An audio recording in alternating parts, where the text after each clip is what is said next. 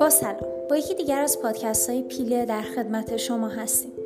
امروز می‌خوایم راجع به تبدیل دلار به لیر صحبت کنیم.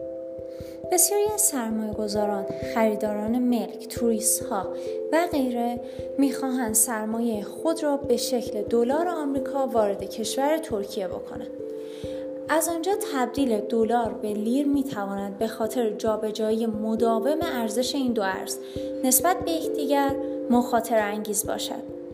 نرخ برابری ارز به معنی قیمت ارز یک کشور بر مبنای ارز کشور دیگر است.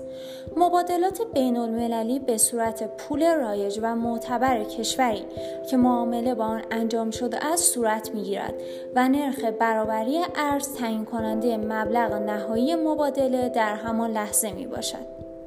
تاریخچه تبدیل لیر به تومان در پنج سال اخیر نشان دهنده این است که در حالی قیمت لیر امروز برابر 3700 تومان است که در ابتدای سال 96 تبدیل لیر به تومان در حدود 1000 تومان انجام می گرفته است. این ارقام حاکی از افزایش بیش از سه برابری ارزش لیر به تومان است. سپاس از همراهی شما.